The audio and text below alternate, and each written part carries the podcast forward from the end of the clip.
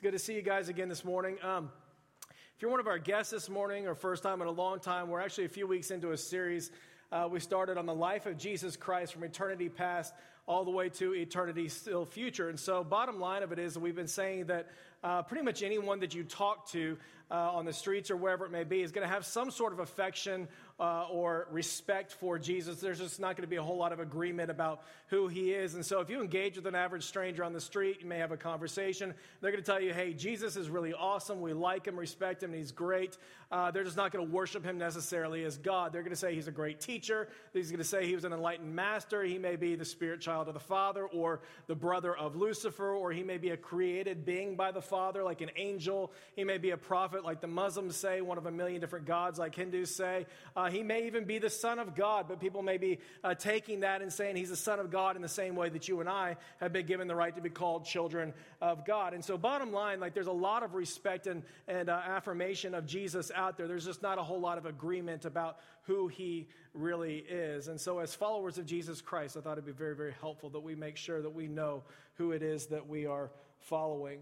Uh, the goal of this series that we've been saying is essentially very, very simple. It's Psalm 27 4. It's a psalm where the psalmist cries out and he says, One thing I've asked of the Lord that I shall seek is that I may dwell in the house of the Lord all the days of his life and simply to behold his beauty and to be able to meditate in his temple. Church, that is our heart and our desire for this series is that we would go along and take this entire year to focus intently upon the life of Jesus Christ, that we'd be able to behold his beauty, the fullness of his glory just a little bit more today uh, than we did before. And so that's what we're going to be doing. All of his teaching, all of his parables, all of his encounters, and, and all of his purposes for coming uh, over the course of this next year. Uh, this morning, we're going to pick it up in Luke chapter 2, verse 39. So if you have your Bibles, want to go ahead and turn there, you can do that. Uh, if you don't, I will be putting some of these passages up on the screen. Uh, we're going to be passing forward, uh, we're going to be kind of skipping past the, the infancy days of Jesus. We deal with that a lot at Advent season, every, every single Christmas. And so we're going to skip past that and we're going to get into preteen Jesus, the only time that we see what Jesus was like um, as a pre teenager, uh, specifically when he's 12 years old. And now, real quick, I don't know if you guys remember 12 years old. Do you guys have any teenagers, preteens, or maybe you're not that far removed, or maybe you're really far removed, but you got grandkids and you're kind of going, like, this is a fun age, right? Uh, some people say fun, some people say cursed age, right? I think it's a fun age. I. Um, Back in the day, I was a counselor at Pine Cove, and I worked with 12 year olds and eighth graders all the time. I absolutely loved that, that age group. Uh, they're a rambunctious group that's always just doing odd things that kind of make you laugh a little bit.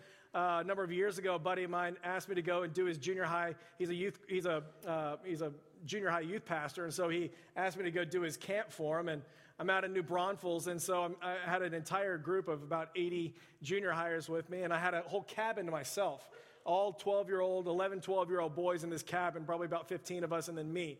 And so uh, there's a lot of interesting things that took place. I remember coming in to the cabin one evening, and I came in there, and uh, as soon as I opened up the door, like all these guys, there's about eight of them huddled around the refrigerator and the freezer right there, and they immediately like shut the door, and they're like, you know, what's, you know, kind of just like looking around, and, and I was like, hey, what's up, guys? What you up to? What you, what you doing back there?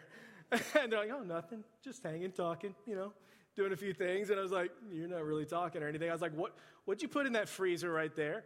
They're like, oh, nothing. We're just nothing, just hanging out, just talking and stuff. I was like, so I go over there, and of course they're like standing right in front of the freezer. And what? You just, you know, go the other way. And I open up the freezer, and there's ice cube trays full of water and insects in every single ice cube tray. Like they gathered all these insects, and they're freezing grasshoppers so that they can put it in the water of the girls' cabin next door. I, like that's what they're trying to do, and I'm sitting there going, "That's brilliant." I'm very, very impressed with that. It's like I'm learning things from you every single day. And of course, like that's just the beginning of the weekend, right? Like we try to go to bed, and as a rookie, kind of a, a junior high counselor at that time, I, I'm pumped that it's midnight and they're finally going to sleep. And so they're all pretty much in one room, and I've got the special counselor room right next door. And all of a sudden, just I hear I hear a can open up. It's the like it's like 1 o'clock, 12, 12.30, somewhere around there, and the can opens it up. I'm like, those kids brought beer to this retreat. Are you kidding me? And I go in there, and it's worse than beer, y'all. I'm like, the kids brought a 12-pack of Mountain Dew. Like I, I, at midnight, 12:30 in the morning. I mean, they, these kids brought their own 12-pack of Mountain Dew. They're cracking it open and passing around Mountain Dews in this cabin. And I was like, "You've got to be kidding me! We're not going to get any sleep at all." A couple hours later, they finally settled down, and, and I'm back in my room, and I'm, I'm finally sound asleep all of a sudden, about 11 of the 12 that are in the other room, they come running in and jump on my bed. They're like, Aaron, Aaron, wake up, wake up, wake up. And then I smell what happened. Evan happened. And Evan let off an axe bomb in that room over there. Do you guys know what an axe bomb is? The body spray. That like 12 year olds put an entire can on it before school every morning, right? The kid lit a fuse and blew up the axe, the axe body spray there, and the entire room was just filled with 12 uh, year old scent. And so, um, just absolutely crazy. It's fun for me to kind of think about what Jesus may have been like at 12 years old, right? This is just a fun age. They get into all kinds of trouble. I can't imagine Jesus doing some of those things. Nevertheless, passage we're going to look at today, uh, he's getting in a little bit of trouble. And so let's pick it up here, chapter 2, verse 39. Um, here's what it says. Now, when Joseph and Mary had done everything required by the law of the Lord, uh, they returned to Galilee to their own town of Nazareth, meaning uh, they immediately jumped from infant stages of Jesus to 12 year old Jesus. And so we're going to see that here in just a minute. It says, The child grew and became strong. He was filled with wisdom, and the grace of God was on him. Every year, Jesus' parents went to Jerusalem for the festival of the Passover. When he was 12 years old, they went up to the festival according to the custom. Now, after the festival was over, while his parents were returning home, the boy Jesus stayed behind in Jerusalem, but they were unaware of it. Thinking he was in their company, they traveled on for a day. Now, parents, real quick, how long is it going to take you before you figure out you're missing a kid? Right? Like if it's one of your favorites and they're like two, you're probably going to figure it out in like 30 seconds. By the time they get to 12, it's an entire day, right? But uh, I think that's kind of kind of what you're looking at here a little bit. I mean, they go an entire day, and honestly, the scene is not as irresponsible as it sounds immediately. Uh, they're caravanning with family and friends, and everybody's going back together. They just assume, hey, Jesus is somewhere in this crowd, and it's just how it always works out. Nevertheless, they, they lose their kid. About a day into it, they're kind of going, Dad gummit, we got to go all the way back there to go try to find this kid. And so uh, it says that they began looking for him among their relatives and friends. When they didn't find him, they went back to Jerusalem to look for him. And after three days, they found him in the temple courts, sitting among the teachers, listening to them and asking them questions. Everyone who heard him was amazed at his understanding and his answers. And when his parents saw him, they were astonished. His mother said to him, Son, why have you treated us like this? Your father and I have been anxiously searching for you. Why were you searching for me? He asked. Didn't you know that I had to be in my father's house? But they didn't understand what he was saying to them. Then he went down to Nazareth with them, and he was obedient to them. But his mother treasured all these things in her heart, and Jesus grew in wisdom and stature and in favor with God and man. Church, do we have any people pleasers in the room today? Like you kind of love the favor of man? and you also kind of like the favor of God at the exact same time. Those two things don't typically go hand in hand, yet everything that Jesus did in this passage was effective at winning him favor with God and man. The question I want to start with today, I want to throw this at you, is, is how do you think about using the power that's been so graciously given to you? Here's Jesus, the fullness of deity dwells in him. Effective in winning favor with God and man. How in the world do you and I think about using the power which has graciously been given to you. And make no mistake, church, like we've all got it. It doesn't matter where you're coming from. You may not think of yourself as a power broker in business or socially or some, politically or something like that, but we've all got power in different realms and at different times. It may be a title that you hold at your work. And it may be a job description or something like that. It may be a last name that you have that carries a lot of authority and power. It may be a job description where God's given you a lot of leadership and influence in your office or something like that. Maybe dozens and dozens of people. It may be just a few people. It may be just that you started a brand new job and you're trying to lead from the bottom and lead up right there. It may be a role that you play at home and you've got power and authority over your children. And maybe a personality type that you have that gives you power over natural, kind of influential power over friends or a spouse or your coworkers just through your own personality. It may be a socioeconomic class that you live in right now, which gives you more power or opportunity or choices than a lot of other people have. It may be um, a racial majority that you were born into, either nationally or neighborhood in which you're living in over here, which gives you power and influence in ways that other people may not necessarily have. Church, to one degree or or another, we've all got power. Eh, like it may just be a momentary thing that you have where you're chewing out a customer service rep from IKEA because they messed up your order. And in that moment, you're in the right, they're in the wrong. And in that moment, in that conversation, you're in a place of power at that time. Church, like how do you think about using the power that's been graciously gifted to you by the Almighty King of all kings? The reality is, I mean, you look around and it's just not a given that it's always going to be used well, right?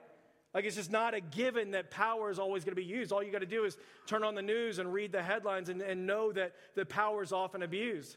You're going to read about the, the Catholic priests abusing a thousand children in Pennsylvania. You're going to read about the famous evangelical megachurch pastor who was ousted from his position for sexually assaulting vulnerable women underneath his care. I mean, you're going to read about the other megachurch evangelical pastor who was fired from his position for bullying and actually abusing his own staff. And you're going to read about Me Too and Church Too, and you're going to get on Twitter and, and, and, read the feeds of our leaders and things like that. And, and the church, how in the world do you think about using the power that's been graciously gifted unto you? Because what Jesus is going to show us, even as a 12 year old boy at this point in time, is that there's a way to divest of your power that still gives you favor with God and influence with man at the exact same time. It's exactly what we're going to see here in Jesus. It's, in Jesus is the fullness of divinity. It's the, the fullness of power. It's absolute power. Yet at the exact same time, it's voluntary submission, working side by side all the time together. I mean, Paul's going to of Jesus of this in Colossians 1.15. He's the image of the invisible God, the firstborn of all creation.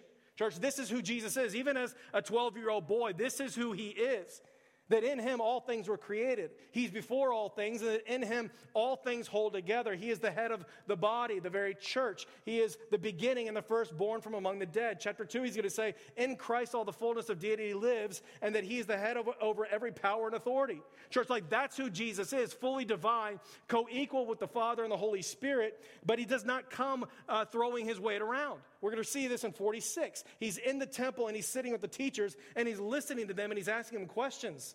Church, what in the world does the God of the universe have to, to learn from a teacher in the temple? Like, what questions is he asking at this time? I mean, can you imagine their retirement party and they're kind of going, Yeah, you remember that time like the Son of God was in our class? Like, like what, what is that whole discourse like? And he just, he just says that he's sitting with them, he's, he's listening to teachers, and he's asking them questions. Verse 51, when it's time to go home, he's clearly he kind of freaked his parents out and he says he goes down to Nazareth and he was obedient to them again. Church, like how difficult is it to submit to parents that you had a hand in creating? Like, I mean, how difficult is it to submit to people? You have more wisdom, you have more knowledge, you have more experience, you're older than them. I mean, Caleb has a tough time submitting to me, and the kid can't tie his shoes right? Like we're in a car and he's telling me where to drive and how to go and how to do things right, and he thinks that I'm always wrong. And, and like Jesus is actually that four year old kid that has the right answers. Like he's the one saying, Dad, no, no, no, left on 635, right on 75, exit park, take a right, then you'll be around there. Like that's the best parking spot. Like, and he knows what he's talking about. But, church, my point is like, it's just not how Jesus used his power and authority. Like, Jesus comes in and his parents say, Hey, buddy, it's time to go. And he's saying, Okay, uh, let's go. He goes back, to, he goes back and he humbly obeys the teachers are teaching and he's sitting there listening and he's not challenging their authority, he's asking them questions. Church, it's exactly what Paul talks about in Philippians chapter 2, verse 3, when he says, Do nothing out of selfish ambition or vain conceit. Church, do nothing out of selfish ambition or vain conceit. Rather, in humility, value others as more important than yourself. Why? Because verse 5, in doing so, you're going to have the exact same mentality as Jesus did. Verse 6, who being in the very nature of God, didn't consider equality with God as something to be grasped or used for his own advantage. Verse 7, rather, he made himself nothing by taking the very nature of a servant, being made in human likeness, and being found in appearance as a man, he humbled himself by becoming obedient to death, even death upon a cross. Church, like that's what submission is. That's Jesus in the fullness of his power, in the fullness of divinity, choosing to empty himself for the good of us all. If I could just define it a little bit more clearly, like biblical submission is a voluntary act of yielding to the will or authority of another person. Like that's all it is. It's a, it's a voluntary act. It is a, it is a conscious decision to lower yourself at any given moment for the long term good of those around you. In other words, biblically, it's not something that you can force on anyone else. Right? When we're talking about biblical submission, we're not talking about UFC. You know what I'm talking about? Like back when I was a UFC fighter, like my goal was to my goal was to was to beat someone so bad that just before they passed out and died, like they, they beat that mat and they submitted themselves to my power and authority. Right? Like we're not at war with people We get that, right? Like we're not at war with people. Our goal is not to force them to a place where they fly the white flag and, and, and, they have no other option but to submit. It's just not what we're talking about. We're talking about a voluntary act of the will coming from a place of strength to yield your will for the good of another person. And here it is, church. When that happens, not only is it the definition of a Christ like leader, because it's exactly what we see in the example of Jesus all throughout his life and ministry, and not only does it give you favor with God, but it also gives you favor with man, because that is the thing which carries the ability to produce peace and righteousness like nothing else can. We, we see this in James chapter 3. I was talking with Kristen Poole this past week in the women's ministry. I think you guys dove into this passage, and I think it's a perfect uh, place for this. But James chapter 3, verse 13, check this out. He says, Who is wise and understanding among you? Let them show it by their good life, by deeds done in the humility that comes from wisdom. But if you harbor bitter envy and selfish ambition in your hearts, don't boast about it or deny the truth. Such wisdom, quotes, does not come down from heaven, but it's earthly, unspiritual, and demonic. For where you have uh, envy and selfish ambition, there you find disorder and every evil practice. But the wisdom that comes from heaven is first of all pure, then it's peace loving, then considerate, submissive, full of mercy and good fruit, impartial and sincere. In other words, church, like submission is not weakness, submission's wisdom. We get like submission's not weak, submission's wise. And the reason it is because at verse 18, peacemakers who sow in peace, they reap a harvest of righteousness. Peacemakers who sow in peace, they reap a harvest of righteousness. So there's two kinds of wisdom here. One is a kind of wisdom that's worldly, unspiritual, and demonic, right? That one's going to be rooted in envy and selfish ambition, and the result is going to be disorder and evil, every evil thing. Church, can you think of any examples of going on in culture that that's actually true today? Like it's, it's, the, it's the leader who uses his power to crush and oppress the weak. It's the boss who only knows how to motivate through fear, and intimidation. Like it's the celebrity who thinks that they're entitled to a few more pleasures than everyone else, regardless if you're consenting or not. Like it's the husband who thinks that their spouse exists for their joy and their pleasure alone.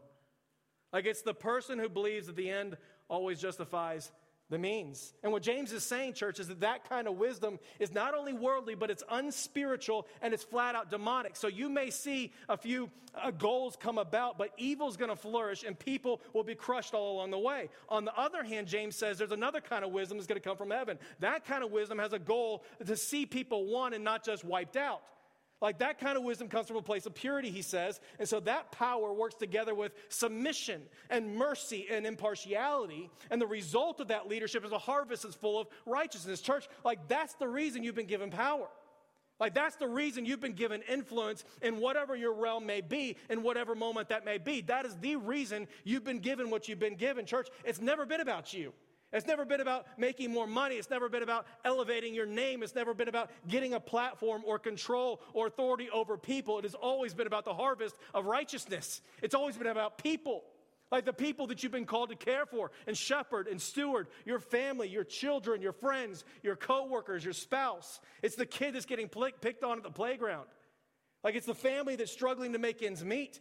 It's the, it's the people that are being overlooked. It's the rookie at work that's trying to make their way and figure everything out. Church, like they are the goal of the entire thing.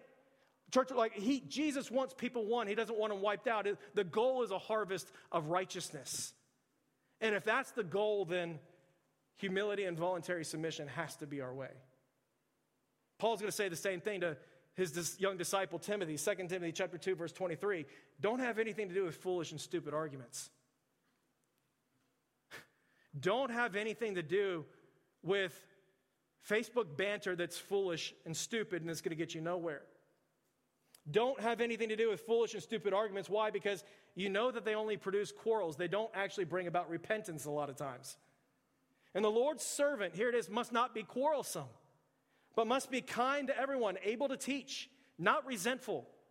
Opponents must be gently instructed the people you're trying to convert, the people you're trying to lead, the people that you're trying to defeat must be gently instructed in the hope that God will grant them repentance, leading them to a knowledge of the truth.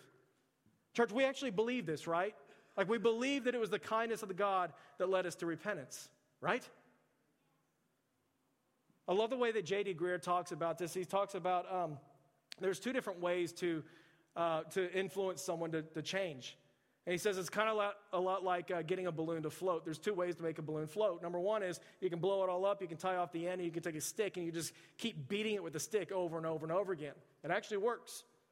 That, that balloon will float, it'll fly, but after a little while, like that balloon's going to be worn out, and eventually it's going to come tumbling down to the ground. The other way to make a balloon fly is to simply fill it with helium, and it'll float all on its own. Church, every single time that we yield to someone else and we choose kindness rather than intimidation, and we choose peace rather than revenge, like you are filling that person with helium and gaining favor not only with God, but with them too. It's why Jesus says, You've heard it said that you should love your neighbor and hate your enemy, but I'm telling you, you should love your enemies and pray for those who persecute you, church. Like he loves those people. He loves the people that you've been called to steward and shepherd and to engage with and to lead in all these different kinds of things. He loves those people and he wants to see them won and not just wiped out. Never forget the first time that this kind of began to make sense of me. My natural personality is to fight everything, pretty much, and um, to verbally go after things. It's just how it works out. So, uh, I was a freshman year of college, and I went to go visit a friend over at Stephen F. Austin University, and he was showing me around the campus, and we were walking out there, and it was one of these days that, you know, that Christian group that was out there, um, they had their signs and they had their picketing things and they had their protests going on. And I mean, they had the bullhorn and they were screaming and telling every different group over here who all was going to hell and how fast they were going to get there and things like that. And then, of course, the LGBT group, they come up and they go and engage and they're just going back and forth, screaming and yelling, all the kinds of things. There's another minority group that comes up there and they start screaming and yelling and engaging, and everybody's getting all riled up. And, and of course, I'm a young freshman and I start to engage with one of these hateful people over here and just start talking with them. And at the end of the day, we kind of get back, and you know what's crazy about the entire thing is like no one converted that day. No one converted. I mean, a lot of people got on a high horse and yelled and screamed, and like no one was actually converted to the other person's side. I mean, a number of years later, I think I've shared this one with you before, but like God smacked me in the face and said, Aaron, like there's a better way than ripping people apart with your words. Like there's a better way than, than screaming and yelling and intimidation and fear and things of that nature. It was the time, probably about six or seven years ago, that all the Chick fil A protests were coming out. And you remember this one? Uh, they came up with a stance on marriage, and of course, the LGBT community was out there and they were protesting heavily one day, and everybody else is kind of rising up saying, No, we want to come to the support of Chick fil A. And we went out there, I was out with a buddy just craving those waffle fries. And um, we drove out there, we're like, What is happening today? We're like, Oh, yeah, we forget what's happening. And so, literally, the line was just down the street. Was just down the street. And we get closer and we see this group, and they've got the, the signs and the, and the megaphones and all these things. And there's another Christian group that's kind of over there screaming back at them about why they're right and all these different kinds of things. And, and we just, it was just a sobering moment to kind of just see all this disruption that's going on in the grass there at Chick fil A. And we go in and get our meal and come back out. And I was kind of wrestling with okay, do we engage? Do we leave it alone? Do we just, is this our battle or not? One of those kinds of things. And finally I just felt prompted to go out there and to engage in one way or another. So I go over to the LGBT group and I bring the f- waffle fries and stuff. And, and I said, hey, I'd, I'd love to sit and just understand a little bit more of where you're coming from. Do you mind? They're like, no, we'd love to tell you where we're coming from. And I sit down on the grass and there's a three people at first and they just start going off and telling me everything that they're upset about. And about six or seven people come around and they're talking and, and explaining. And I'm just sitting there listening with my buddy. And we're just hearing them out. And it goes on and on and on, probably 10, 15 minutes or so. And finally, the, they get done kind of ranting and stuff. And I, and I finally could just kind of just sit there and just say, I'm so sorry for what you've been through. I'm sorry that that's, that that's been your experience because that is, it could not be more contrary to what the gospel actually teaches us. Do you mind if I share with you what the gospel of Jesus Christ actually has to say? And no, we love that. And we sat down on grass Everybody's standing and screaming around us, and there's about seven or eight of us sitting on grass, and we've got a Bible open, and they're just reading different things. Nation of sin. And we just start explaining these different kinds of things, and not one of them were converted that day. But we sat there and we just prayed for a few that wanted to stick around. Church, what I'm saying here is that if, if you want to see a harvest of righteousness, you want to see a harvest of righteousness, like Jesus is showing us a better way. Like, if that's your goal, if your goal is that people will be won and not just wiped out, then he's showing you a completely different way than anything else you're going to see in the world church. Like, if your goal is a harvest of righteousness, even in your marriage and in your own home, like he's showing you a brand new way. It's why he tells us in Ephesians 5:21, husbands and wives, submit to one another out of reverence for the Lord Jesus Christ. In other words, church, there's a mutual yielding that has to take place for both people in a marriage to flourish. Wives to your own husbands as you do to the Lord. For the husband is the head of the wife, as Christ is the head of the church, his body, of which he is the Savior. Now, as the church submits to Christ, so also wives, submit to your husbands in everything. And wives and husbands, like, before you stop reading right there, and you think that that's all that it has to say, keep going here. Because here's what it actually says Husbands, love your wives. Love your wives. And he's not just saying just have an emotional feeling towards them. This isn't just this hypothetical thing, just, hey, I, I know that you feel something to this other woman in this relationship. He's saying, love them like a verb.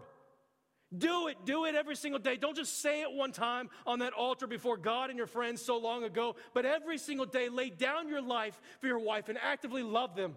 Every single day, give yourself fully. How? As Christ loved the church and he yielded up his life and he gave it up for her that she would flourish.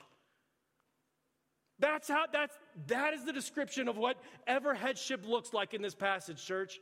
Like that's what's been given unto you, church. That is the example. It is always Jesus. It is never your high school football coach. It is never the captain in the army that you looked up to in the, in the, in the, on TV or, or maybe at some point in your past. Like the example is always Jesus. And it's not even Jesus on his throne, it's Jesus on the cross. It's not Jesus coming back in the fullness of glory, reigning on his white horse. It's Jesus suffering and willingly giving up his life for the sake and glory of the church. It's Jesus who, who, who demonstrates his own love for us. in this, while we were still sinners, Christ came and he died for us. It's Jesus when he said, The greatest among you will be your servant, and whoever exalts himself shall be humbled, and whoever humbles himself shall be exalted. It's Jesus when he got on his hands and his knees and he chose to wash his disciples' feet. It's Jesus when he saw the fullness of our sin and he still came to earth and he took on flesh in the form of a child to a family of no name and he lived the life we could not live and he saw the depth of our sin, the worst that we had to offer, and he still went to the cross anyway. Church, that is the example that has been given to you. It's never domination or arrogance or this trump card that you get to play that you anytime you want to get your own way. Headship is this responsibility to yield your life every single day in such a way that sees sees your wife flourish. Can I just tell you how many women we talk to in our position that are dying for their husbands to get this? Some of you are saying a thousand amens right now. Like I wish, I wish I wasn't about to go into story time and I could just be pulling from dozens and dozens and dozens of personal examples here. Like it's the friend who came to us years ago and tells us that uh, she feels like a prisoner in her own, own home because she's not even allowed to disagree with her husband. It's the wife of the husband I talked to that, that asked, How long do I need to engage in this, in this um, misunderstanding? Or how long do I need to engage in this argument before I can finally make her submit to me? It's the woman who wasn't sleeping because her husband made her get a third job working throughout the night, which is fantastic so they could pay for his master's school and stuff like that. But problem is he didn't have one job, and when she would take off her work at night, all the boys would come over, they'd play Xbox throughout the night. She just needed to submit and just, and just do what he says. It's the woman who gave up all of her friends because their encouragement made her less passive at home. It's the friend who was told to submit to all kinds of horrific and painful sexual acts with her husband while they were watching pornography together. And then it's the exact same woman who took her problems to her elders, crying out for help, and was told that she needed to submit a little bit better. Church, what did James just say about this? He says that this, that kind of wisdom is rooted in selfish ambition. It's not only worldly, it's unspiritual and it's flat out demonic. It's not the picture that Jesus gives us. Like, submit to one another out of reverence for Jesus Christ. Wives, to your own husbands. Husbands, lay down your life. Love your wife. Give fully of your life. Yield your life to your own wife for her good and for her flourishing. It's Matthew 20 when he says, Whoever wants to be great among you must be your servant. Whoever wants to be first must be your slave. Just as the Son of Man didn't come to be served, but to serve and to give his life as a ransom for many. Church, that's what this is. It's got to be mutual for both people in this relationship to flourish. It's the responsibility of every man to serve their wife, to know and understand their wife to love them and to see them and to, and to value them and to know how God's uniquely wired them. And to value and to be able to see what's unique and beautiful about who she is and to bring it out for the edification of this body and for the glory of his name.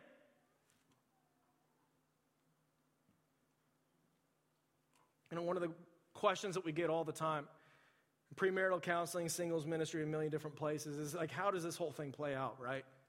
headship submission and all these different things it says like how does this play out?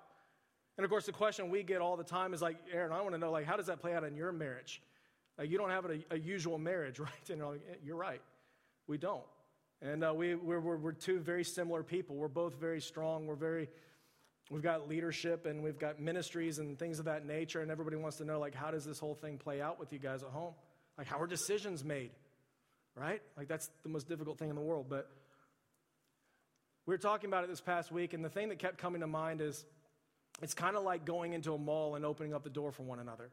You know what I'm talking about? You go to the mall, and there's these layers of doors. And we get up to the mall, and I go up ahead of her, and I grab the door, and I open it up, and she just walks in. And then there's another layer of doors right there, and she's ahead of me, and she grabs that door and opens it up, and, and then I walk right in.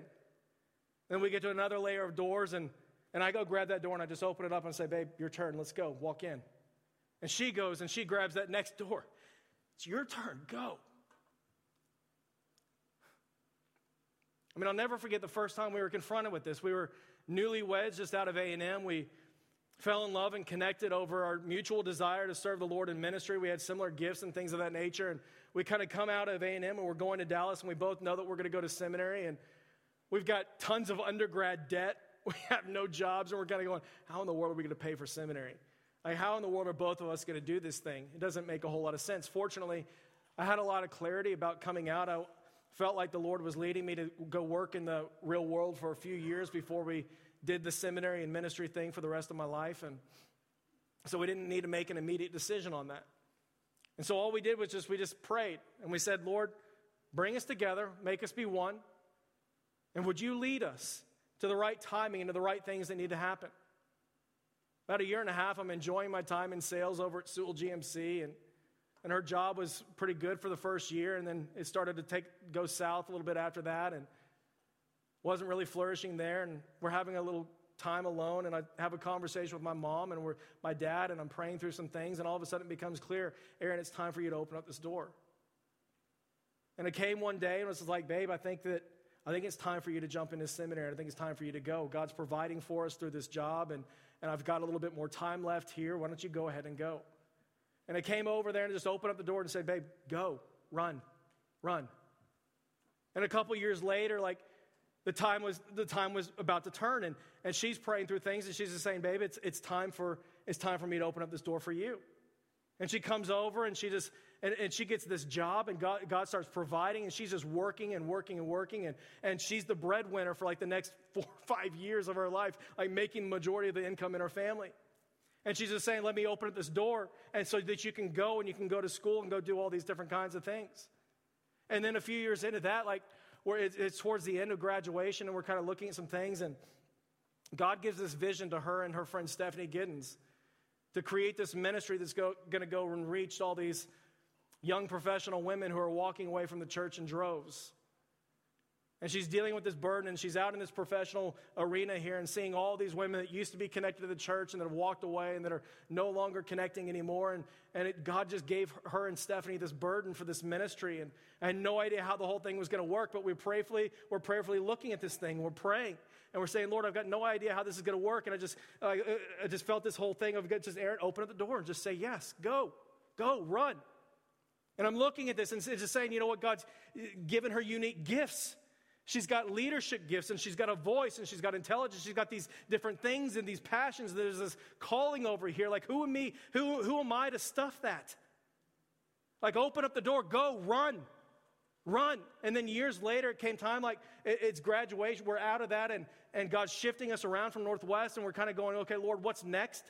And she comes down one day and just comes and says, Aaron, you know, regardless of what I want, I want you to know that wherever it is that God has us go, I'm with you. I'm in. We're in this as Team Armstrong, we're together. Whether that's here in Dallas or halfway around the world, no matter what that may be, I'm here and I'm in. And she just opened up that door and said, Run. You're called to pastor. You're called to preach. You're called to these people. Run, run, run. It's all it is, church. It's the beauty of just mutual submission, just opening up the door one after another. Go, run. I see these gifts in you. I see how God has uniquely wired you. I see these passions. I see what God wants to do in you for the glory of His name and the edification of this body. Go, and would you just run? And if that means that I need to come home early and, and take care of dinner, I'm in. And if it means that I need to clean up, I'm in. And if it means that I'm spending more time with my own child, that's actually healthy. It's called parenting. And if it means that, that, I'm, that it's not exactly traditional, it means that I'm in. Because I see you and I see what God is doing in your life. And it's two people that are doing that, that are looking at each other saying, Go, run, flourish. It's why God's brought us together in this relationship to be husband and wife, to build each other up for the glory of His name and for your edification, for your flourishing. Church, I wonder if there's a door that God is leading you to open up for the person you've been called to love and engage with for the rest of your life. Like, I just wonder. Like, I wonder if any of you may be there. And, and, and the Holy Spirit may be leading you to just say, you know what? Wherever you are, husband, wife, wherever you are, maybe I just need to open up this door and say, go, run, run. Because it's obedience to the Father, first and foremost. Husbands, you want to know how you're doing at home? Like, I'm always asking that question, right? That's the big question. It's like, am I even a good father? Am I a good husband? Am I good at my job? Am I good at all these things? Like, that's the question we all ask, right? And it's not just husbands, it's wives too. How is your spouse doing? Are they flourishing or not? Like, you want to know, like, how are things going at home? How are you in your role? However, you think about that role. Like, how are things going? Is your spouse flourishing? And wives, I'm going to ask you the exact same question. Like, is your husband flourishing? I mean, is your husband flourishing or is he only getting disappointment and opposition from you? Like, are you guys coming together? And at the end of the day, are you still remembering to connect and to have the conversations face to face? No, no TV, no iPhones, no whatever else. Are you connecting? And are you pouring into one another? Do you make it a priority to invest in the other person? No matter how difficult it is at the end of the day, it's stressful, it's tiring. I've got things happening at work, but she's number one. He's number one. The kids are driving me nuts. Like I'm exhausted. I got throw up on me still. right? Amen. I got, yeah. Are you making it a priority to give yourself fully to the other person? Do you, do you even know their love language? Do you guys remember love languages? Maybe I'm having Gary. I think it was Gary Chapman, if I'm remembering right.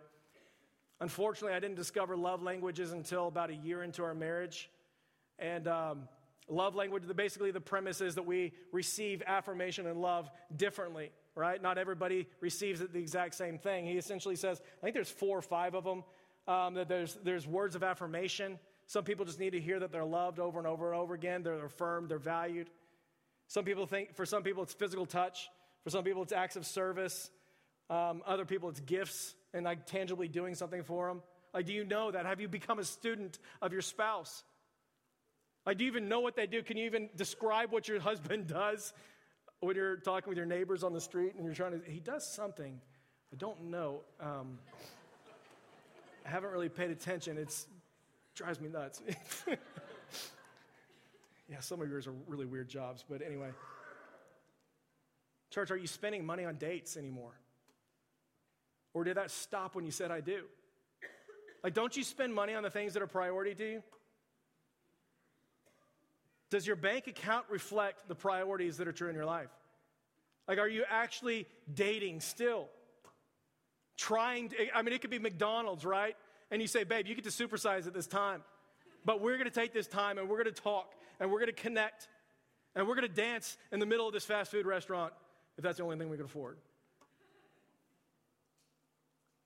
Are you sharpening each other in your relationship with the Lord Jesus Christ? As iron sharpens iron, so one man, so one woman sharpens another. Spiritually, are you investing? Are, are they spiritually flourishing? Are you, are you praying together? Like, are you making sure that you're each in the Word of God? And are your conversations as you talk, are they, are they moving forward in your relationship with the Lord? Are you actually taking responsibility to come and say, hey, look, God, the reason that God has put us together is, is to say, you know what, I'm going to come alongside you and help you flourish spiritually. Husbands, do you listen to your wife? Like, are you, like, when you're doing that, is it just you teaching or is it just you kind of saying, what do you see here?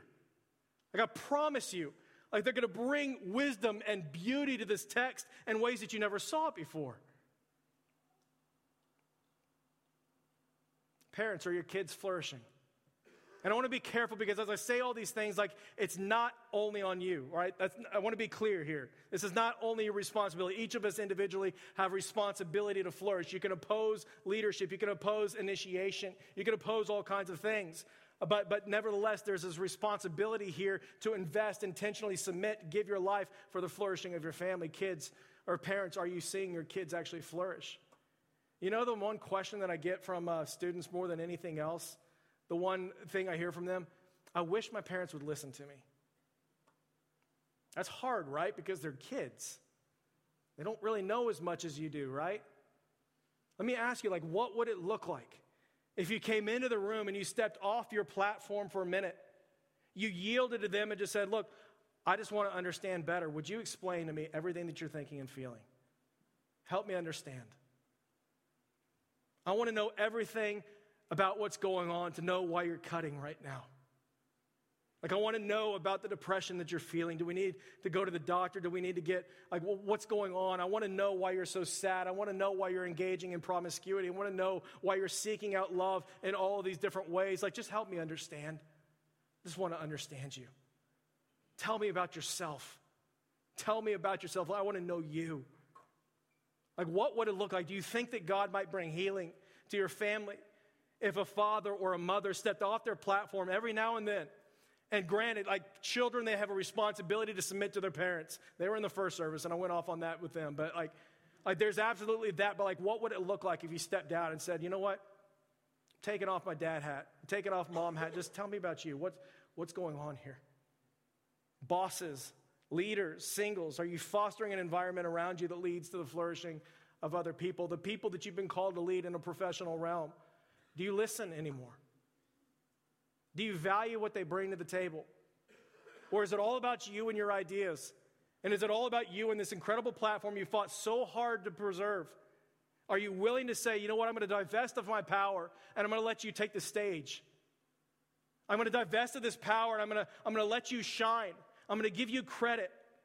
That was your idea. Well done. You're killing it. Like, is that your leadership style? Are you willing to let them shine? Are you creating an environment around you that allows other people to flourish? Church, like what Jesus does here is just not normal, is it? It's just not normal. It's not what we see. Like normal is King Herod and having every single boy under two years old living in Bethlehem killed because they could be the next king of the Jews. Like normal is eliminating the competition and crushing the weak. And it's just not what we see Jesus do because his mission's a little bit different. He wants to see people won and not just wiped out. It's about a harvest of righteousness and not just being on top, crushing the opposition, and seeing people weep. So, Jesus, from a place of power, chooses voluntary submission. And in doing so, he gains favor with God and favor with man. May that be true of us. May that be our way. I'm going to invite you to pray with me.